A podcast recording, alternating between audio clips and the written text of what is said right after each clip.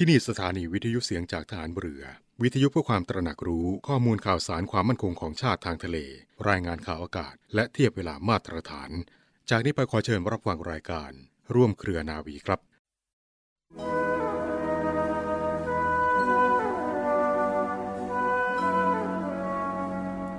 คนเราทุกคนก็อายุมากขึ้นทุกวันหนึ่งวันสองวัน ก็อายุมากขึ้นหนึ่งวันสองวัน จะต้องฉุดจิตใจให้แข็งแรง ให้ไม่มีความวุ่นวาย สามารถที่จะเลือกทำอะไรต่ออะไรด้วยความระมัดระวัง คือ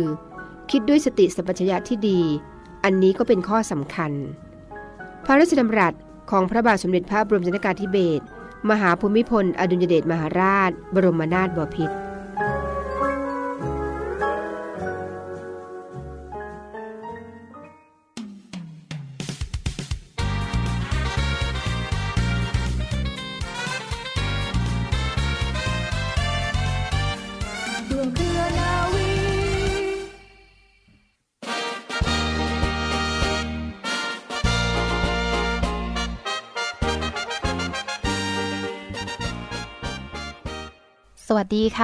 านผู้ฟังทุกท่าน ขอต้อนรับสู่รายการ ร่วมเครือนาวีค่ะ ออกอากาศทางสถานีวิทยุเสียงจากทหารเรือ สทร 15 สถานี 21 ความถี่ทั่วประเทศค่ะ และเช่นเคยค่ะ เรื่องเล่าชาวเรือในวันนี้ค่ะ สิ่งที่จะนำมาฝากท่านผู้ฟัง เรื่องราวสาระดีๆ ในทุกๆวันนะคะ วันนี้ค่ะจะขอนำเสนอในเรื่องของพระราชกรณียกิจในพระบาทสมเด็จพระบรมชนากาธิเบศร มหาภูมิพล อดุลยเดชมหาราช บรมนาถบพิตรค่ะ โดยในวันนี้จะพูดถึงพระราชกรณียกิจ ด้านการบริหารจัดการน้ำค่ะ พระบาทสมเด็จพระบรมชนากาธิเบศรมหาภูมิพล อดุลยเดชมหาราช บรมนาถบพิตรทรงมีพระราชดำรัสณพระตำหนักจิตรดารโหฐาน เมื่อวันที่ 17 มีนาคม พุทธศักราช 2529 ความว่า หลักสำคัญว่าต้องมีน้ำบริโภค น้ำใช้ น้ำเพื่อการเพาะปลูก เพราะว่าชีวิตอยู่ที่นั่น ถ้ามีน้ำคนอยู่ได้ ถ้าไม่มีน้ำคนอยู่ไม่ได้ ไม่มีไฟฟ้า คนอยู่ได้ แต่ถ้ามีไฟฟ้าไม่มีน้ำคนอยู่ไม่ได้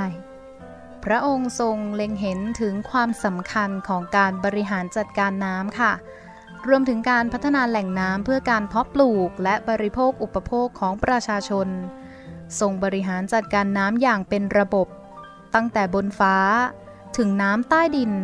จนปัจจุบันค่ะ มีโครงการพัฒนาแหล่งน้ำอันเนื่องมาจากพระราชดำริถึง 3,204 โครงการทั่วประเทศค่ะ โดยในวันนี้ค่ะจะขอหยิบยกพระราชกรณียกิจในด้านของการบริหารจัดการน้ำ นั่นก็คือโครงการฝนหลวงค่ะ รวมถึงแนวพระราชดำริในการจัดการน้ำฝ่ายต้นน้ำ อ่างเก็บน้ำ และเขื่อนค่ะ โครงการในพระราชดำริฝนหลวง ในการแก้ไขปัญหาภัยแล้ง เริ่มเมื่อปีพุทธศักราช 2498 เมื่อคราวที่พระบาทสมเด็จพระบรมชนากาธิเบศรมหาภูมิพลอดุลยเดชมหาราช บรมนาถบพิตร ได้เสด็จเยี่ยมเยียนราษฎรในพื้นที่แห้งแล้งทุรกันดาร 15 จังหวัดในภาคตะวันออกเฉียงเหนือ และทรงพบว่าราษฎรประสบปัญหาน้ำท่วม สลับแล้ง และได้ทรงทราบถึงความเดือดร้อนทุกยากของราษฎร และเกษตรกรที่ขาดแคลนน้ำอุปโภคบริโภค และใช้ในการทำการเกษตร เมื่อพระองค์เสด็จเยี่ยมเยียนราษฎร ทั้งทางบกและทางอากาศ ก็ได้ทรงสังเกตเห็นว่ามีเมฆปริมาณมากปกคลุมท้องฟ้า แต่ไม่สามารถรวมตัวกันจนเกิดเป็นฝนได้ ทั้งที่เป็นช่วงฤดูฝน พระองค์ได้ทรงศึกษา ค้นคว้า วิจัย ทั้งด้านวิชาการอุตุนิยมวิทยา และการดัดแปลสภาพอากาศ พระองค์ทรงใช้เวลาถึง 14 ปีในการศึกษาวิจัย จนในที่สุด การทดลองปฏิบัติการทำฝนหลวงเป็นครั้งแรกบนท้องฟ้า ก็ประสบความสำเร็จ เมื่อปีพุทธศักราช 2512 ณ อุทยานแห่งชาติเขาใหญ่ จังหวัดนครราชสีมา และได้ทรงนำผลลัพธ์มาแก้ไขพัฒนา โดยหลักในการทำฝนหลวงมี 3 ขั้นตอน ได้แก่ขั้นตอนที่ 1 ค่ะ ก่อกวน เป็นการดัดแปลสภาพอากาศ พื่อกระตุ้นให้เกิดความชื้นหรือไอน้ำขั้นตอนที่ 2 เลี้ยงให้อ้วน เป็นการรวบรวมและทำมวลเมฆฝนให้โต และหนาแน่นเพียงพอ และขั้นตอนที่ 3 โจมตี เป็นการจัดการกับมวลเมฆเหล่านั้นให้ควบแน่น และตกเป็นฝนลงบนพื้นที่เป้าหมายค่ะ โดยฝนหลวงคือฝนธรรมชาติ ที่ตกลงมาจากก้อนเมฆจริง ๆ เพราะการทำฝนหลวงที่จริงแล้ว คือการใช้หลักการทางฟิสิกส์เพื่อดัดแปลสภาพอากาศ บังคับให้หยดน้ำในก้อนเมฆตกลงมาเป็นฝน ในปริมาณที่มากขึ้น และในตำแหน่งที่ต้องการค่ะ ต่อมาคือแนวพระราชดำริในการจัดการน้ำซึ่งได้แก่ฝายต้นน้ำอ่างเก็บน้ำและเขื่อนค่ะ เมื่อพระองค์นะคะทรงสร้างน้ำโดยวิธีการทำฝนเทียมแล้วค่ะ ยังทรงคิดหาวิธีเก็บกักน้ำไว้เพื่อเป็นประโยชน์แก่ราษฎรในท้องถิ่นสำหรับใช้สอยในชีวิตประจำวัน และเพื่อการเกษตร โดยทรงแนะนำให้สร้างฝายชะลอน้ำไว้ปิดกั้นร่องน้ำในเขตต้นน้ำลำธารเพื่อให้ป่ามีความชุ่มชื้น อุดมสมบูรณ์ขึ้น และสำหรับลำธารเล็กๆ ส่งแนะนำให้ชาวบ้านทำฝายแมวซึ่งเป็นฝายชะลอน้ำกึ่งถาวรประเภทหนึ่ง โดยใช้วัสดุที่หาได้ง่ายในท้องถิ่น เช่น กิ่งไม้ ก้อนหิน เพื่อชะลอน้ำในลำธารหรือทางน้ำเล็กๆ ให้ไหลช้าลง พระองค์ทรงมีสายพระเนตรอันยาวไกลคำนึงถึงประโยชน์ของเขื่อนและอ่างเก็บน้ำว่าเป็นได้ทั้งแหล่งกักเก็บน้ำยามหน้าแล้ง และป้องกันน้ำท่วม นอกจากนั้นค่ะ ยังมีพระราชดำริให้นำน้ำในเขื่อนที่กักเก็บไว้ มาสร้างประโยชน์ในการผลิตพลังงานไฟฟ้า เพื่อให้เกิดประโยชน์สูงสุด ซึ่งโครงการอ่างเก็บน้ำอันเนื่องมาจากพระราชดำริ ด้านชนลประทานแห่งแรกค่ะ เกิดขึ้นในปีพุทธศักราช 2506 นั่นก็คือโครงการอ่างเก็บน้ำเขาเต่า อำเภอหัวหิน จังหวัดประจวบคีรีขันธ์ค่ะ และอีกหนึ่งสาระน่ารู้นะคะก็คือ เขื่อนภูมิพลค่ะ ในจังหวัดตาก เดิมนะคะมีชื่อว่าเขื่อนยันฮี ซึ่งเป็นเขื่อนอเนกประสงค์แห่งแรกของประเทศไทย นอกจากเป็นแหล่งเก็บกักน้ำแล้ว ยังนำมาผลิตกระแสไฟฟ้า อีกทั้งยังเป็นแหล่งพักผ่อนหย่อนใจ และเป็นแหล่งเพาะพันธุ์สัตว์น้ำจืดอีกด้วยค่ะ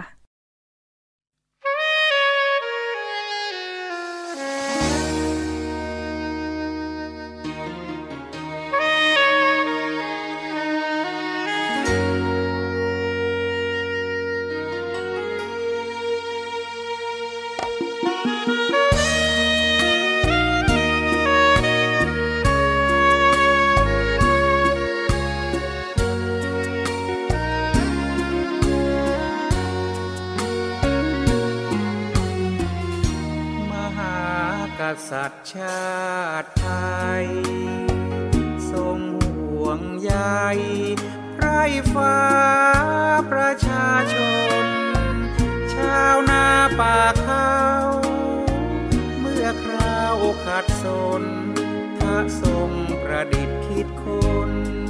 ฝนหลวงพระราชทาน จากฟ้า ชาวไร่ชาวนา หน้าตาระรื่นชื่นบาน เตรียมจอบพระไทย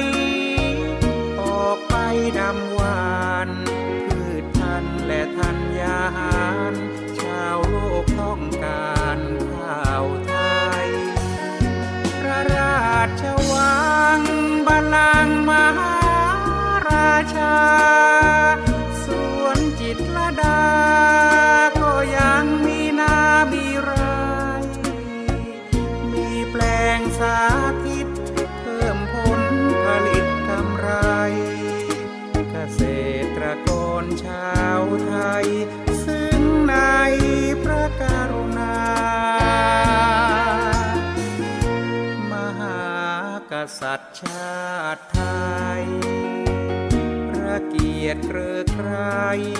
ต้องไปทั่วโลก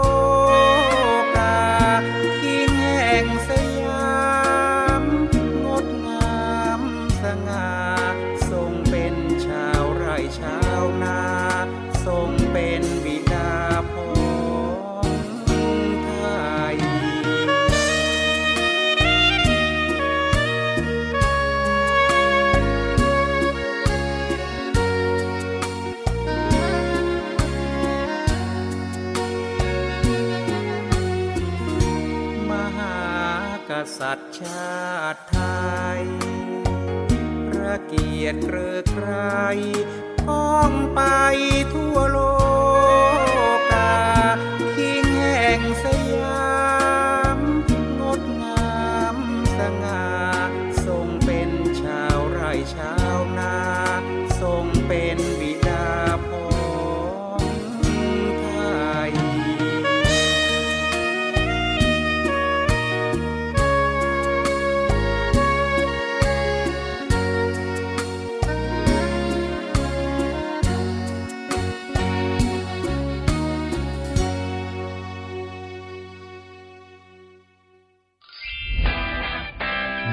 นายนศกนี้เป็นต้นไป มาร่วมเป็นส่วนหนึ่งของพวกเราชาวเรือ กับช่วงเวลาของเนวิทามสทร FM 93เมกะเฮิรตซ์7นาฬิกาถึง 8 นาฬิกา และสทรเครือข่ายทั่วประเทศ 18 นาฬิกาถึง 19 นาฬิกา ทุกเรื่องราวของพวกเราชาวเรือ น้ำ ฟ้า ฝั่ง เนวิทามแล้วพบกัน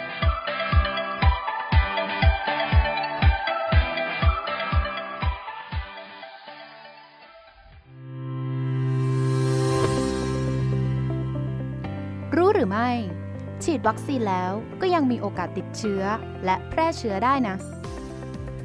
ตามหลักการควบคุมโรค วัคซีนที่ดีที่สุด คือวัคซีนที่สามารถป้องกันความสูญเสียทางสุขภาพ จากการติดเชื้อ ตั้งแต่ลดโอกาสติดเชื้อ การเจ็บป่วย การเสียชีวิตของผู้ได้รับวัคซีน และลดโอกาสการแพร่กระจายเชื้อจากผู้ได้รับวัคซีนไปยังบุคคลอื่น ในปัจจุบัน ข้อมูลการศึกษาวิจัยประสิทธิภาพของวัคซีนโควิด -19 ยังมีจำกัด โดยการศึกษาส่วนใหญ่มุ่งเน้นไปที่ความสามารถ ในการลดโอกาสการเจ็บป่วย และเสียชีวิตเป็นสำคัญ อย่างไรก็ตาม เริ่มมีการศึกษาผลของวัคซีน ในการลดการติดเชื้อและการแพร่เชื้อทยอยเผยแพร่ออกมาอย่างต่อเนื่อง รวมถึงประสิทธิภาพต่อเชื้อกลายพันธุ์ อีกไม่นานนี้เราอาจได้ทราบว่า วัคซีนสามารถลดการติดเชื้อ และการแพร่เชื้อได้มากน้อยเพียงใด ซึ่งจะนำไปสู่ความหวังสำคัญ คือการเปิดประเทศอีกครั้ง จากข้อมูลปัจจุบันสรุปได้ว่า ผู้ถูกฉีดวัคซีนยังมีโอกาสรับเชื้อ มีโอกาสป่วย และมีโอกาสแพร่เชื้อไปยังคนอื่นๆได้ ขณะที่ยังมีคนอีกส่วนหนึ่งในสังคมที่ยังไม่สามารถรับวัคซีนได้ ดังนั้นค่ะ จึงเป็นความจำเป็นที่ทุกคนไม่ว่าจะได้รับวัคซีนแล้วหรือไม่ จะยังต้องคงมาตรการควบคุมป้องกันโรคโควิด -19 ต่อไป ทางการสวมหน้ากาก รักษาระยะห่าง และหมั่นล้างมือ ซึ่งจะช่วยป้องกันโรคติดต่อทางเดินหายใจอื่น ๆ ได้อีกด้วยค่ะ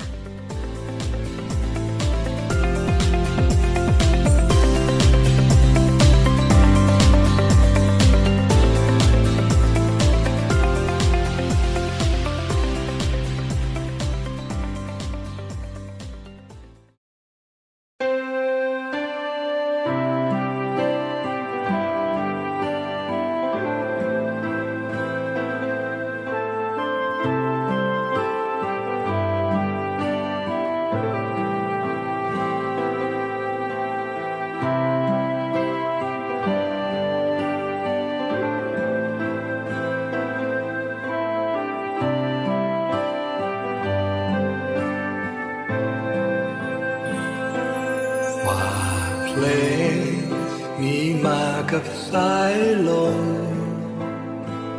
ฝากความชื่นชม ทุกๆคนจากหัวใจ บทเพลงนี้ให้มา เพื่อเป็นกำลังใจ ให้สู้ต่อไป เดินต่อไปให้สุดแรง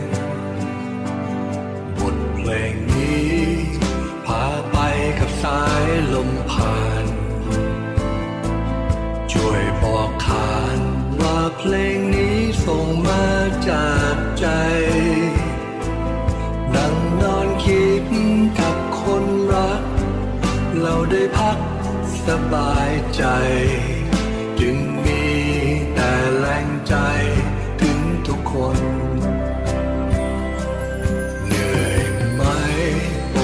ลับตาพักลงเสียบาง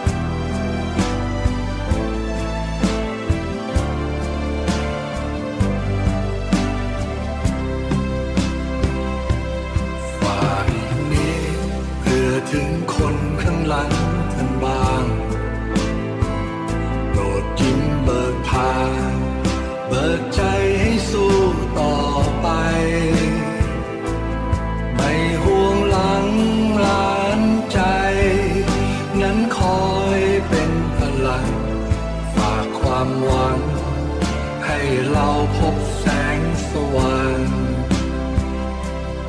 ด้วยความหวังจึงส่งใจ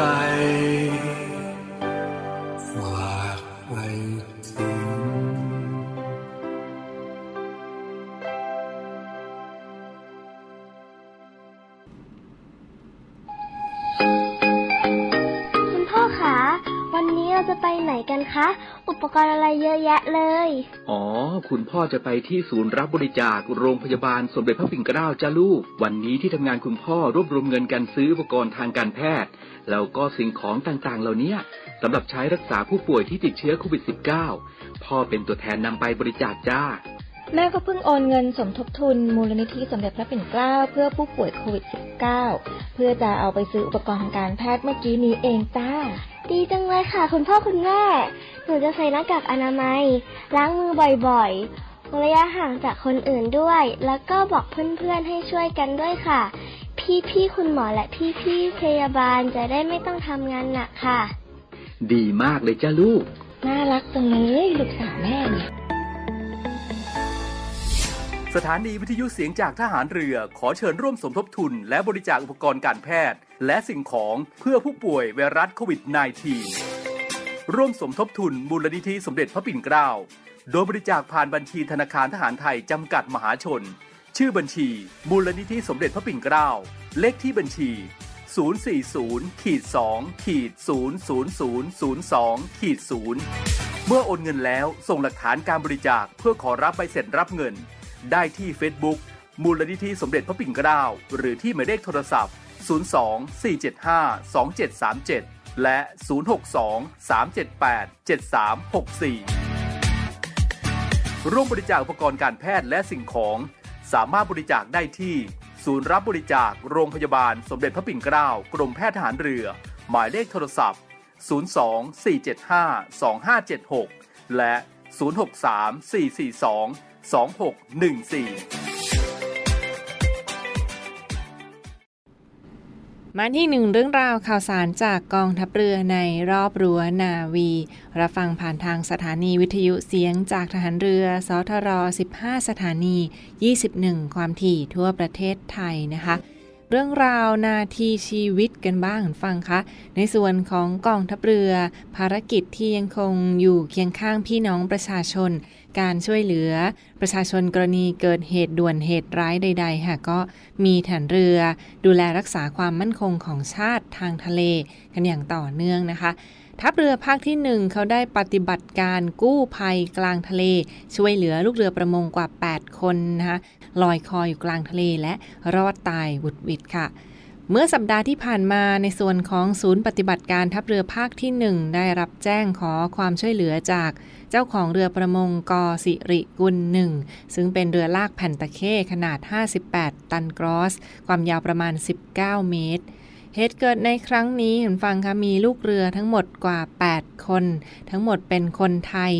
ซึ่งในพื้นที่เกิดเหตุนั้นเป็นคลื่นลมในทะเลสูงประมาณ 2 เมตร และทำให้น้ำรั่วเข้าเรือเป็นจำนวนมาก และเรือใกล้จะจมลงค่ะ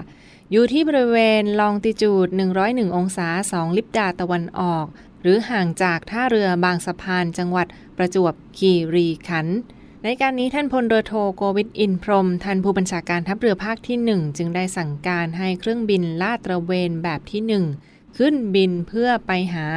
ดูแลผู้ประสบภัยในพื้นที่เกิดเหตุอย่างทันท่วงทีนะคะ ในส่วนของกองทัพเรือโดยทัพเรือภาคที่ 1 ที่เขาได้สั่งการให้เครื่องบินลาดตระเวน ขึ้นบินค้นหา ผู้ประสบภัยในทางทะเล ทันที และได้พบกับผู้ประสบเหตุทั้ง 8 คนที่ลอยคอเกาะอุปกรณ์ช่วยชีวิตอยู่กลางทะเล รอความช่วยเหลือ โดยที่เรือกอสิริกุลนั้นได้จมลงใต้ท้องทะเลไปแล้วนะคะ ในส่วนของเครื่องบินลาดตระเวนจากทัพเรือภาคที่ 1 ก็ได้ประสานกับเรือประมงชื่อต่อวิชัยศิลป์ออกเรือหาปลาอยู่ที่ใกล้เคียงให้เข้ามารับผู้ประสบเหตุทั้ง 8 คนขึ้นเรือก่อนในเบื้องต้นนะคะ แล้วก็เป็นอีกหนึ่งนาทีชีวิตที่เป็นปฏิบัติการความร่วมมือกันระหว่างกองทัพเรือทัพเรือภาคที่ 1 และพี่น้องประชาชนในพื้นที่ที่ได้ช่วยเหลือลูกเรือประมงชาวไทยทั้ง 8 ชีวิตที่รอดตายกลางทะเลอย่างหวุดหวิดค่ะ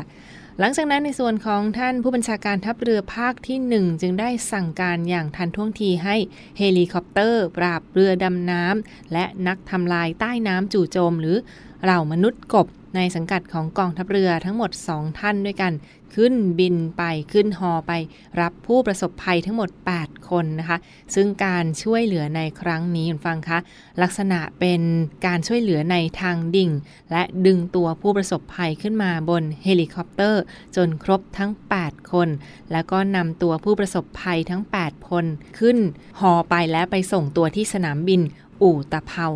จากนั้นก็ได้ส่งตัวต่อไปยังโรงพยาบาลสมเด็จพระนางเจ้าสิริกิติ์นะและโรงพยาบาลอาภากรเกียรติวงศ์ที่สัตหีบจังหวัดชลบุรีค่ะ ที่เขาจัดรถพยาบาลมาลำเลียงผู้ป่วยทั้ง 8 คน หรือว่าผู้ประสบเหตุทั้ง 8 คน แล้วก็มีการดูแลกันอย่างใกล้ชิดนะคะ นอกจากนี้ยังมีศูนย์อำนวยการรักษาผลประโยชน์ของชาติทางทะเลภาคที่ 1 หรือว่าสอนชนเขตหนึ่งค่ะที่ จัดเจ้าหน้าที่เข้าไปดูแลผู้ประสบภัยทั้ง 8 คน และมีการตรวจเชื้อหาเชื้อโควิด -19 ก่อนที่จะส่งตัวเข้าไปรับการรักษาต่อไป ซึ่งผลการตรวจนั้นไม่พบเชื้อโควิด -19 ค่ะเรียกได้ว่าปัจจุบันนั้นก็พ้นขีดอันตรายเรียบร้อยแล้วนะ แต่ว่ายังคงต้องนอนพักรักษาตัวอยู่ที่โรงพยาบาลสมเด็จพระนางเจ้าสิริกิติ์ที่อำเภอสัตหีบ จังหวัดชนบุรีค่ะ นี่เป็นอีกหนึ่งเรื่องราวนาทีชีวิตที่มาฝากคุณฟังกันในช่วงนี้นะเรียกได้ว่าเป็นภารกิจของกองทัพเรือฐานเรือนั้นยังคงอยู่เคียงข้างพี่น้องประชาชนที่ใดมีภัย ที่นั่นก็จะมีฐานเรือที่คอยดูแลกันค่ะ อีกหนึ่งความมั่นคงของชาติทางทะเลที่มาฝากทุกท่านกันในช่วงนี้และพบกับทางรายการร่วมเครือนนาวีได้ใหม่ในทุกวันเวลาประมาณ 12 นาฬิกาเป็นต้นไป ลาไปก่อน สวัสดีค่ะ 1มิถุนายนศกนี้เป็นต้นไป มาร่วมเป็นส่วนหนึ่งของพวกเราชาวเรือ กับช่วงเวลาของเนวิทามสทร FM 93เมกะเฮิรตซ์7นาฬิกาถึง 8 นาฬิกา และสทรเครือข่ายทั่วประเทศ 18 นาฬิกาถึง 19 นาฬิกา ทุกเรื่องราวของพวกเราชาวเรือ น้ำ ฟ้า ฝั่ง เนวิทามแล้วพบกัน